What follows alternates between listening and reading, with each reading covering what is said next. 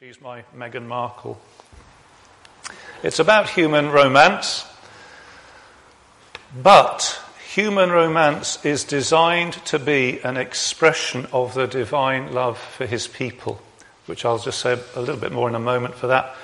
And then we ask the question, what use is it? And, and I say, I think in this world where there's so much confusion about love and sex and gender, it's an extraordinarily useful and relevant book because the song unashamedly celebrates the unmatched beauty and glory of covenanted, that's to say, to do with a promise uh, between the two parties, a covenanted heterosexual sexual love.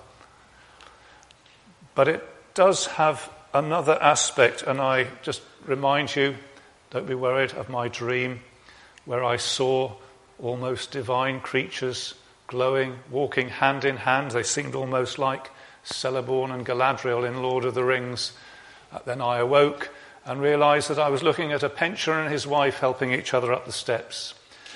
Uh, and to ask which of those two views is actually most near how God sees the significance and the beauty and actually the intention of human marriage, which was the truer view of the reality of what it is for marriage to mirror the glorious relationship between Christ and his church.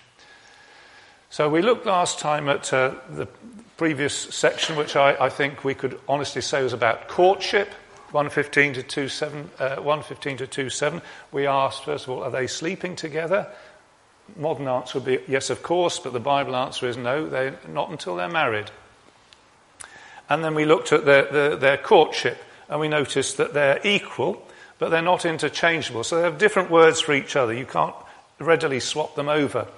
He calls her beautiful, and she calls him my love, which is a word quite close to the idea of being uncle. So I, I think you can't escape the idea of love and family being together. They call each other equal words, but they're not quite interchangeable. They express mutual affection. They each say of each other, Your eyes are doves. And uh, the commentator, you remember, said, What a personal thing it is to look into somebody's eyes. Your eyes are doves. They both say that of each other. They have a future expectation in uh, verse 15 and 16, no, 16 and 17 of chapter 1. They talk about uh, our bed is verdant and our house uh, has got um, cedars, rafters of cedar, no, beams of cedar and rafters of fir. They look forward to home together. Uh, the home has the things that home has. It has a roof, it has a door, it has a table, it has a bed. That's what they're looking forward to. There are heartfelt affirmations. So she says, chapter 2, verse 1, uh, I'm a rose of Sharon, a lily of the valley, meaning I'm a common flower. I'm just a common flower. But he says to her, like a lily among thorns is my darling amongst the maidens. He says, To me, you are beautiful. Whatever anybody else says, I don't care. To me, you are beautiful. You are without compare. And then she has a, a section, verses 3 to 7 of chapter 2, of distinctive praise of him. He, like an apple tree among the trees of the forest is my lover among the young men. I delight to sit in his shade, and his fruit is sweet to my taste.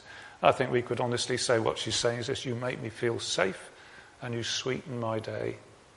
Uh, you make me feel safe like, an, like sitting under an apple tree in the shade, and you sweeten my day. It's always good to be together because there is a sweetness about it which I really appreciate. So she praises him. And uh, I'll say a little bit more about this the importance of couples being able to praise one another. If all couples can do is complain about one, one another, they've really, really lost something very, very important. And then I, lastly, I talked about the patient or impatient longing. The, the woman says, I'm sick with love. Strengthen me with raisins, refresh me with apples. I'm faint with love. She was love sick. She, uh, uh, she was smitten. She couldn't help but long for the time when they were together. So that was what we looked at last time. I just did that very, very quickly.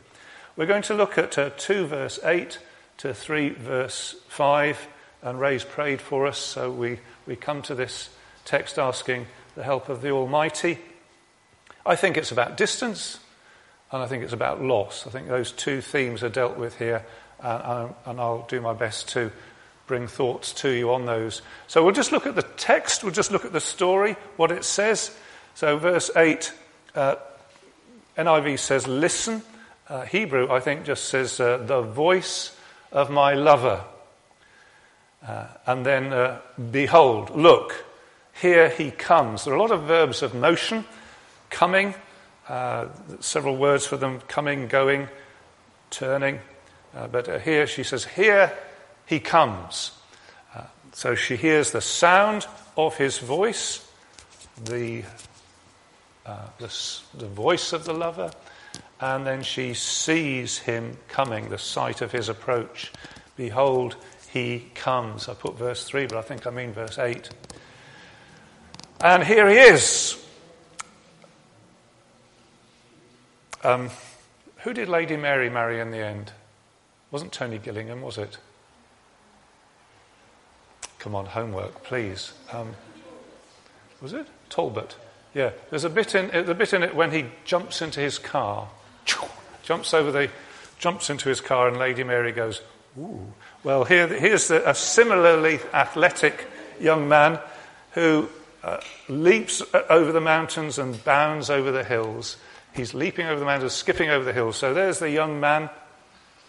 Uh, my lover, she says, is like a gazelle or a young stag. So she's, uh, the things that she's noticing about him are his sort of athleticism, his nobility, his agility, and his mastery over, over the created world. You know, he, he's not what somebody goes, oh dear, that's a bit of a tall hill. I think I'll go and have a cup of tea. He said, no, we'll go for that, we'll jump over that, we'll bound over this, we'll do this.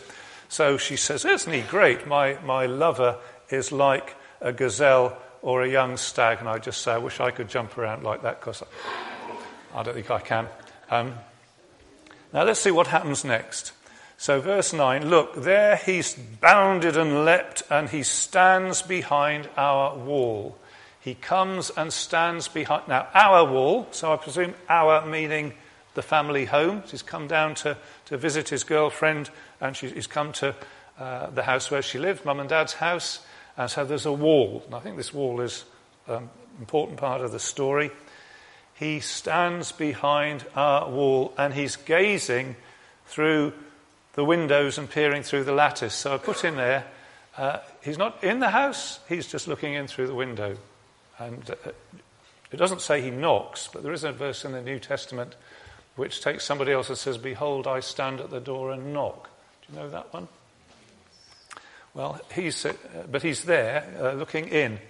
And it says twice that he's looking. He's gazing through the windows and peering through the lattice. And then we hear him speak, and he says, Arise, my darling, my beautiful one. Come with me. Time for us to, I don't know, elope maybe. He hasn't got a ladder or anything, but he's, he's, he's at the window and saying, Come, time, time for us to come. Uh, arise, my darling, my my Yahweh, my beautiful one, and come with me. Now's the time, he says. And he gives this wonderfully poetic description of, of why it's the time. He says, This is springtime. The winter is past. The rains are over and gone. Flowers are appearing. It's like the Garden of Eden sort of uh, springing up. And it's the season for singing. Now, whether it's the birds singing, I think perhaps it's the, he talks about the cooing of doves. Just everything's getting going.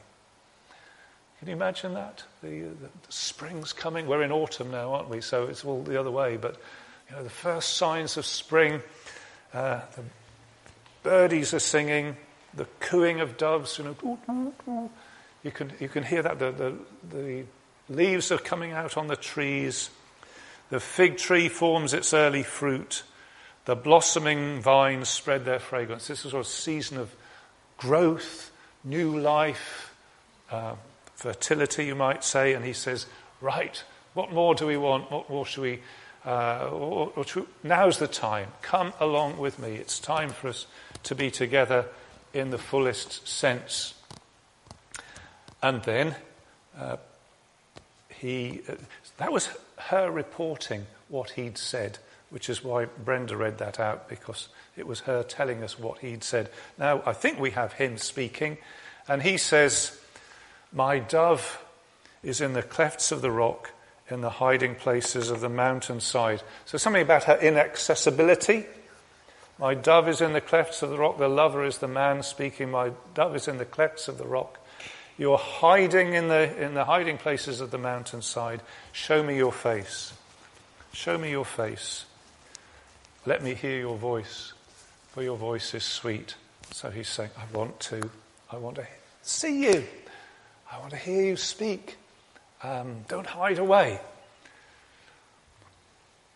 Your face is, your voice is sweet, and your face is lovely. I think it says twice, your voice is sweet. Why have I got twice there? Your voice is sweet. Perhaps there's two references. No, no, no. Um, yeah, it, it's an unusual word. It's one of the only two times it's used. Your face is lovely. Same as verse 5, chapter 1, verse 5 Dark I am, yet lovely. He says, You have a lovely face. Your voice is sweet. I want to hear your voice. I want to see your face. It's the language of love, isn't it? It's the language of love. And what does she say to him? Well, it's in verse 15.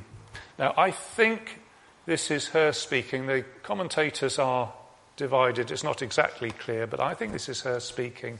And she says, there he is, sort of um, against the, the wall of the house, you know, let me in, come on, come away. So she comes up with this suggestion uh, Catch for us the little foxes that ruin the vineyard, our vineyards that are in bloom. And I think we come back to that in a moment. Uh, it's a plural catch, so it's not just you catch, but you lot catch. I don't know who she's speaking to. Um, catch the little foxes, maybe she's addressing the daughters of Jerusalem. Maybe she's talking about her mates, we'll all go together. Uh, catch the little foxes that spoil the vine. So there's some little uh, desert foxes. Got that picture from Saudi Arabia or something from Saudi Arabia. And then she says in verse 16, My lover is mine, and I am his. He browses among the lilies. Until the day breaks and the shadows flee, turn, my lover. Now, the word for turn is a turning away. So she says, Off, off you go while it's night time, until it's morning, until the day breaks and the shadows flee, go away. Turn, my lover. And do your leaping about stuff uh, on the mountains. Go and jump around on the hills. Be like a young stag on the rugged hills. So uh, that's, that's the text of the first part. And I think we have a little think about what it says. So it's night time. Uh, he is athletic and eager and inviting. The time has come. Time is right. There we are. And she says to him, Off you go. Uh, go and catch some foxes. She says, You're mine. He is mine and I am his.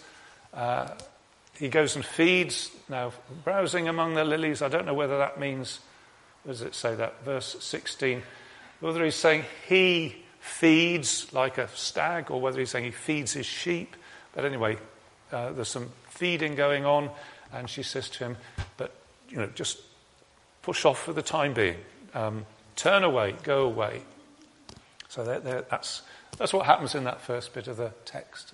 I think that's fair enough, isn't it? So let's have a little think about it. So, first question was she right to turn him away? So he's, he's all eager and he's come and he's knocked on the door. Um, you know, it's 10 o'clock at night and there he is. And uh, he's got lots of reasons for her to come along. This is the season of singing and look at all the trees and everything. And she says, No, off you go. Was she right to turn him away? And I think, yes, I think the answer is yes. Because as, as, she, as it is said in verse 5 of chapter 3, do not arouse or awaken love until it so desires. There's a thing about timing. And it's not the right time yet. It's not the right time yet. It seems like it, but it isn't. The time is not yet right. So I think she was correct to turn him away than what you think. I think she was correct. I think she should, should say, yep. I mean, okay in principle, but not just at this moment. Off you go, go and jump around somewhere else. And I think that's what she's saying. But this, this is about distance. So there's a distance, there's a separation between them either side of this wall. And she's not about to open the door. And now she's said, off you go. So there's now another distance. So uh, this, there was a distance, and this generated more distance. And I'm just going to make a few comments about distance. Uh, distance in a relationship needs to be overcome. Uh, distance in a relationship needs to become. It can be distance because of something somebody said. Uh, it can be physical distance. It can be distance in a number of ways. And in our human relationships, we have to cope with distance. So shift work creates distance in a marriage. So one person comes in, the other person is just about to go out. Long hours, being a workaholic, creates distance in a relationship. So, you know, he commutes off and only comes back just about time to go to bed. They never have time to talk. Working away from home creates distance. Uh, so, you remember my example of in Sri Lanka, it was not uncommon for uh, the man to say, I can get us a much better standard of living if I go to work in Dubai for three years, send you money back, then I'll come home again. I think that is a very unwise, I mean, economically it makes sense. In terms of relationship, I think that's a big, big problem. Working away from home creates distance. And my observation on this matter of distance, there needs to be they need to build in special measures to overcome distance. You shouldn't let distance build up and accumulate in a, in a relationship.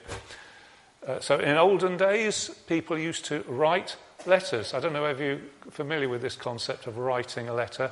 So, you get a piece of paper, and you have this thing which looks like a, um, looks like a stylus for a computer, but has actually got coloured water inside it uh, called ink and then you'd apply this to the paper and you could make letters.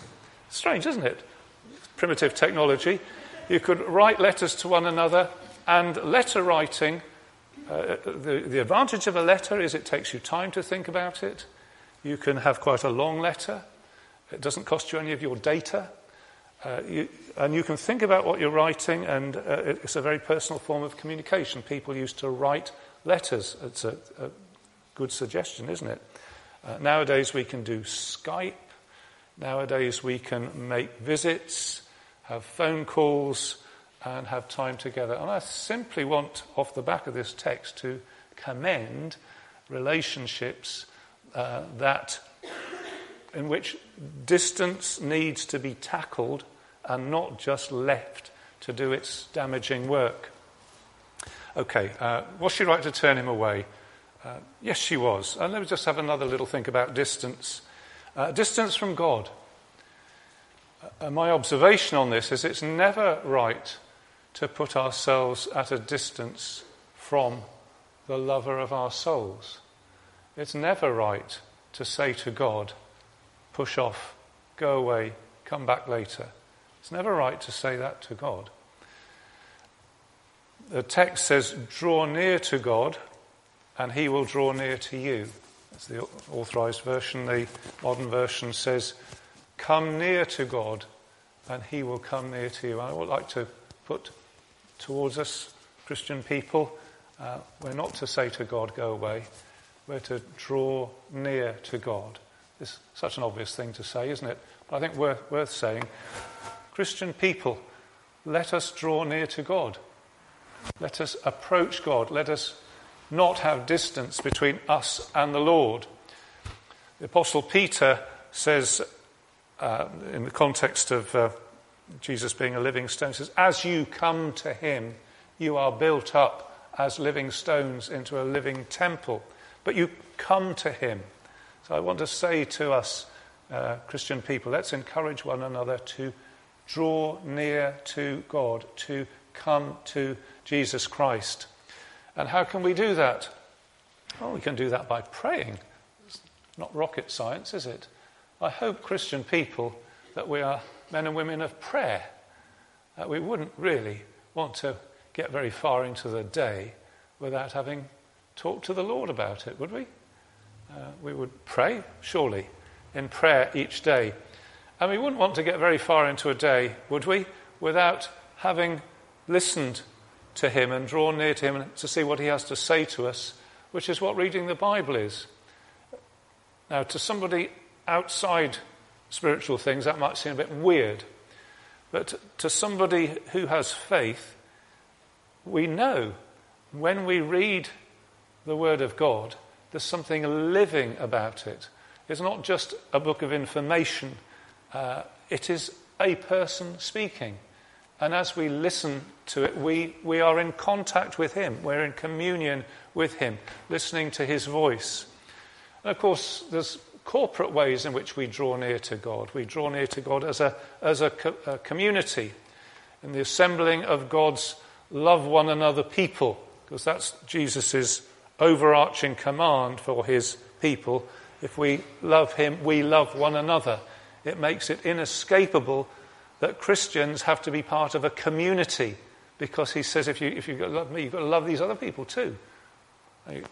Well, you could hardly say, I love them in principle, but I never go anywhere near them. That, that, that just doesn't make sense at all. To love one another means to draw near in community. And as we draw near, as we're doing this morning, we do other times in various um, phases of the week, we build one another up. We come and express gratitude to God. We pray and where we function as a family uh, not as lone rangers. We come to Him, we draw near to Him as we assemble together. And of course, it's worth pointing out that uh, Christianity, Jesus had a particular invitation to come and to come round his table. Um, New Testament Christianity is fairly sparse on ritual. It's just got baptism and the Lord's Supper. Baptism being the prescribed method of showing that you've entered the community of God's people, and, bapt- uh, and Lord's Supper being the prescribed symbol to show that you're continuing as uh, a member of the Lord's people. And Jesus himself, it's his table, it's a place where he gives us, in some mysterious way, he gives us himself. So we should draw near to God. That makes sense, doesn't it? It's the thing we need to be reminded of. Let's draw near to God. Let's not have a distance between us and God. Now, uh, let's just think about these little foxes. So, the commentators go in all directions about these little foxes. I, I try to find out what uh, species they are. They're not, I, I don't think they're little uh, cuddly foxes. Do you remember? Do you remember, remember seeing Mary Poppins? See, a blank sea of faces. I remember seeing Mary Poppins vividly, and there's the bit, oh, it's pointless, this, isn't it? There's the bit where they're on the carousel and they jump off, uh, and uh, the, the carousel horses go across the field, and there's a little fox. Uh, and Dick Van Dyke says, Oh, you curious little creature, get up here on my, you know, it's sort of American Cockney voice, get on the back of my horse. And, um, and the little fox has, an, strangely, an Irish accent, says, Thank you very much. And uh, it's got a cute little animal, you know, you could cuddle it, take it home. Well, this, these foxes are not like that. They're sort of scavengy, destructive animals. Uh, for, uh, is, these are the animals that Samson, this is a weird thing, wasn't it? Uh, tied their tails together and put a firebrand between them and, and, and uh, destroyed fields of standing corn. I don't think I'm going to go there. Psalm 63, verse 10 says this, and this is a sort of a, a description of, of, of, ruin. They will become, they will be given over to the sword and become food for jackals. So these are these animals are sort of predatory, nasty, um, they bite you type of foxes. So what we can see is there are many of them. Catches for us the foxes. They're small. They're little foxes. They ruin the vineyards. They ruin, they destroy, they're multiple and destructive and need to be dealt with. And it's not just a sort of a mild destruction, they ruin. I think that's quite a strong word. They ruin the vineyards. Well, I'm going to just make an observation on this. In terms of relationships, what, what sort of. No, let me just go back one step. The, the vineyards I think, are sort of metaphorical. She says, My own vineyard I have not kept. Uh, re- uh, referring to herself, really, referring to her. Um, do you remember it said that she'd become dark by the sun? She'd been sent out to work in the, in the vineyards, but up my own vineyard I've not kept. You know, she says, I haven't, haven't been to the beauty salon every week. So the vineyard can be metaphorical. And here there is a ruin of the vineyards. And perhaps it's the relationship. Little destructive forces in a relationship. So, for what it's worth, I made a little list of things that you could say a little bit like destructive foxes in a relationship. Here's the list spite, selfishness, callousness, apathy, unforgiveness, bad temper, sharp tongue, cruelty, control, desire to control the other. Uh, in, a, in a marriage, unhelpful parental infer, interference can be a, a little thing that can spoil. Uh, undue anxiety prayerlessness in a, a relationship between believers. The desire to cling to individual independence instead of unlimited self giving. Marriage is about unlimited self giving. I am his, he is mine. You can't enter a marriage if you're going to say, yes, but. I'm going to give myself to this person, but I'm not going to give this bit. That There is a, a sense in which there is an unlimited self giving. I just remind um, married Christian people, the New Testament, when the Apostle Paul compares Christ and the church to the man and wife, he says to the man, Love your wife as Christ loved the church. And how did Christ love the church? He gave himself up for her. He died for her. And I, it seems to me that any Christian man who understands that verse is challenged. It's saying, Christ loved his church without limit. He gave himself up for her benefit. That's how I am to love my wife. That's how I'm to love my wife. Until I've done that, I can't sit back and say, Well, I've done everything, tried my best. Can't do that. Anyway, little foxes, little destructive forces in a relationship, and that's my observation on this uh, text about the bit about distance. Okay, let's do the next bit, shall we? The next bit in chapter 3, verse 1. Now, I think the, uh, we've changed scenes slightly. So now she's, uh, she's asleep in bed all night, or perhaps every night, all night long on my bed. I looked for the one my heart loves. It actually says uh, my soul, nefesh. Um, it makes it a little bit stronger, actually, doesn't it?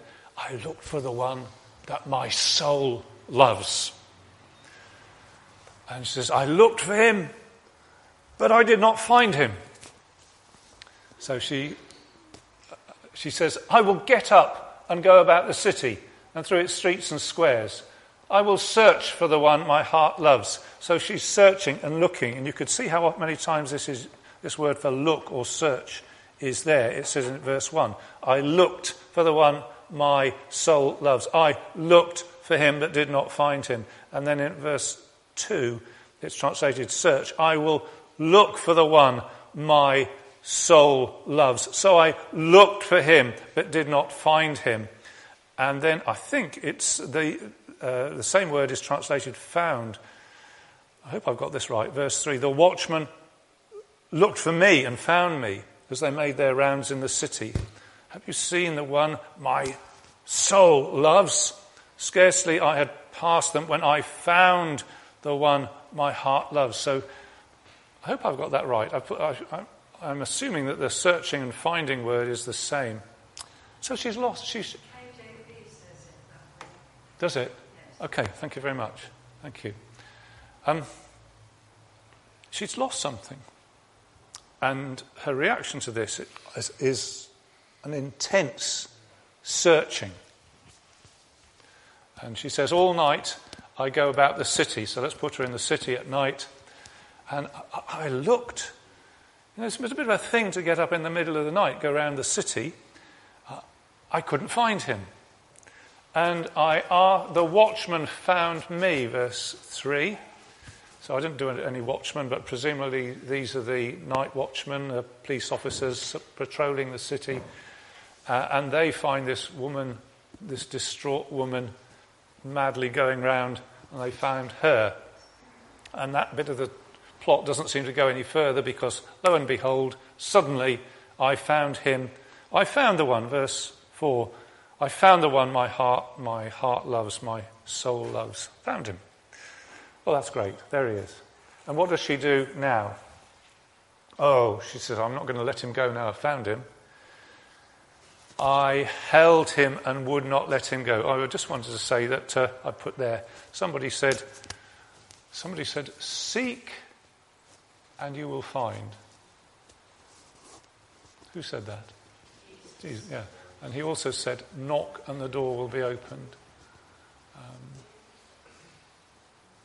ask and you will receive. So there's something here about uh, the intensity and the, the continuance. So she's seeking and looking in the same way that Jesus described seek, seek, seek, and you will find. Anyway, she finds.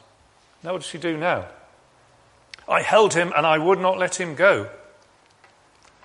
Right. I don't know whether he was bargaining for that, but there he is. Um, so she's uh, zooming off with him now.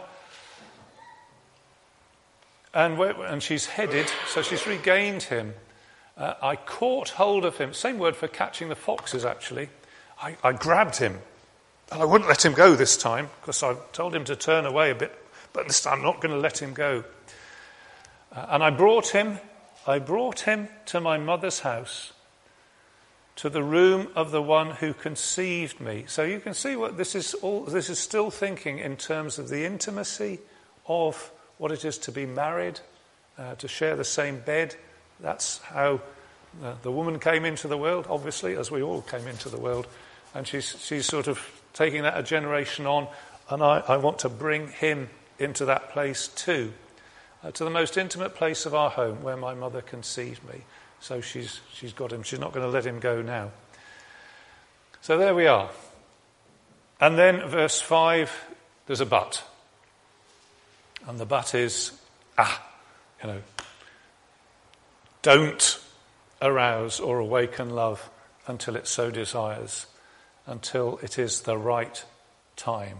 So I think she sort of awakes from her dream and says, you know, if dreaming, that's why, you know, I'd really definitely, oh, hold on a minute. Uh, know, the, uh, what do you call it, the uh, plain light of day, I think actually a little bit more to be considered, and it isn't the right time to be married yet. Do you get the idea of that? I think it makes sense, doesn't it, as a sort of a dream. And, and the dream is displaying what she really thinks about. She's really, she was, she was dreaming about this, but she was dreaming that she'd lost him. She was dreaming that she'd lost him, and that was such a, uh, you know, a thing in her head. She's dreaming. And the dream indicated what she really cared about. Uh, and what, uh, because she really cared about what she'd lost, which was him, or thought she'd lost.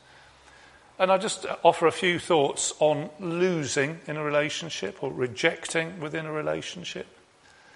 She seeks, and to begin with, she doesn't find. I was thinking of the, um, the there's a medieval theme of song about unrequited love. I don't know. I'm not, I, I think, has the Bible got any examples of unrequited love? That in, in, uh, in courtly, you know, the, um, oh dear, what's the chap who sings a ballad? What do you call him? The minstrel would sing a song of unrequited love. And uh, poems would be written unrequited, meaning, I love her, she's fantastic, but she doesn't love me. Uh, and heartbreak, of course. This is in the same territory, isn't it? Heartbreak.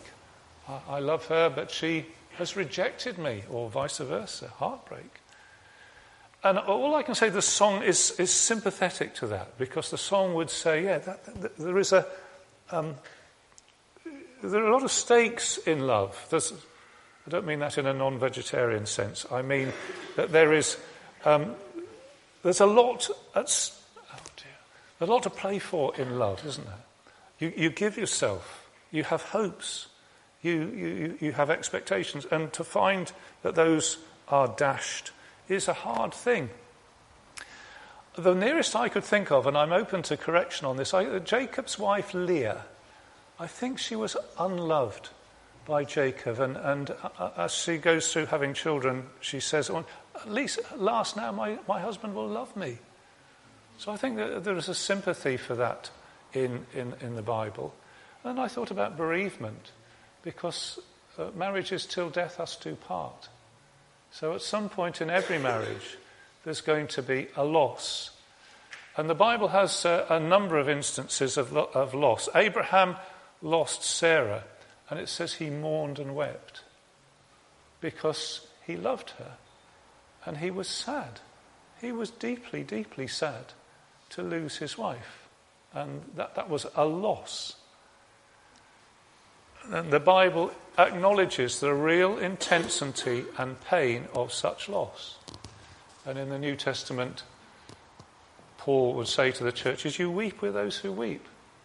You know, it, it, it's foolish to think that our life in this world is nothing but happiness and joy and peace because pain.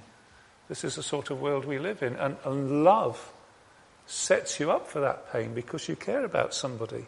And if they're gone, it really, really hurts. So uh, I thought about bereavement. And then I just add that the, um, the God of the Bible is a great big God. And the God of the Bible has great big arms and he can envelop his people in his embrace. And he is the God of all comfort. It says that Paul uh, gives us that in, uh, in 2 Corinthians, and of course in Isaiah, uh, chapter 40 begins Comfort, comfort my people, says the Lord. The Lord knows what it is to find people who need comfort and to give them comfort. And uh, one day uh, at some point in everybody's life, we will experience bereavement. And at that point, we all need to know that God is a God of all comfort. He understands loss and comforts us in it. One day, He will wipe away every tear from every eye. Let me just uh, say another thing about this, uh, this woman seeking for her chap. So she's so anxious about this, as she thinks about it, she gets up I think in her head, I think she, in her imagination, she gets up. Because she wants to find the one her soul loves. It's a risky thing. Would you do that? Would you sort go out in the middle of the night? I don't know whether, whether she's still got her pajamas on, but I, you know, she's, she goes out in the middle of the night all over the city. I think that's rather dangerous, rather risky. But she did it because she cared. She did it because she really loved. And I made me to think about the love that makes sacrifices and takes risks and puts in effort. You know, she didn't just say, Oh, I probably lost him. Oh, well, that's okay. I'll turn over and go to sleep. She said, I got the idea of losing him. This is just intolerable to me. I need to, I'm going to get up in the middle of the night and go and look for him if that's what it takes. I think that's surely a commendable thing, isn't it? I think it's a commendable thing. That's not some, put down there as something we should avoid. It's something. It's a commendable thing. And I, I just observe for courting couples: uh, be ready to put in effort if you really care. Uh, now, who was it said, "Faint heart never won fair lady"? So somebody said that. Um, is it Shakespeare? He said a lot of things, didn't he? Um, I went to see one of his plays once. It was just a string of quotes put together. Anyway, uh, it, it, it, says here that, that, this love demanded effort, and love does demand effort. Married couples, don't stop putting in effort. I remind myself. Uh, it's a good reminder. Don't just coast. We have to keep investing in relationship. We have to keep putting in effort. We have to keep putting ourselves out. And then I say to a Christian believer, make every effort to find the Lord Jesus. Seek, pursue him. Make every effort not to have a distance between us and the Lord. Make every effort not to lose his presence, but if his presence is lost, to go out and seek him and find him. Because if anybody deserves the title, the one my soul loves, it's him. Jesus, lover of my soul. Let me, old version, let me to thy bosom fly, while the nearer waters roll, while the tempest still is high. Hide me, O my Saviour, hide, till the storm of life is past. Safe into the haven, guide, O receive my soul at last. Other refuge have I none. Hangs my helpless soul on thee. Leave, O leave me not alone. Still support and comfort me. Christian believer, make every effort. We remind ourselves of this not to have a distance between us and the Lord Jesus, not to lose him, but to gain him.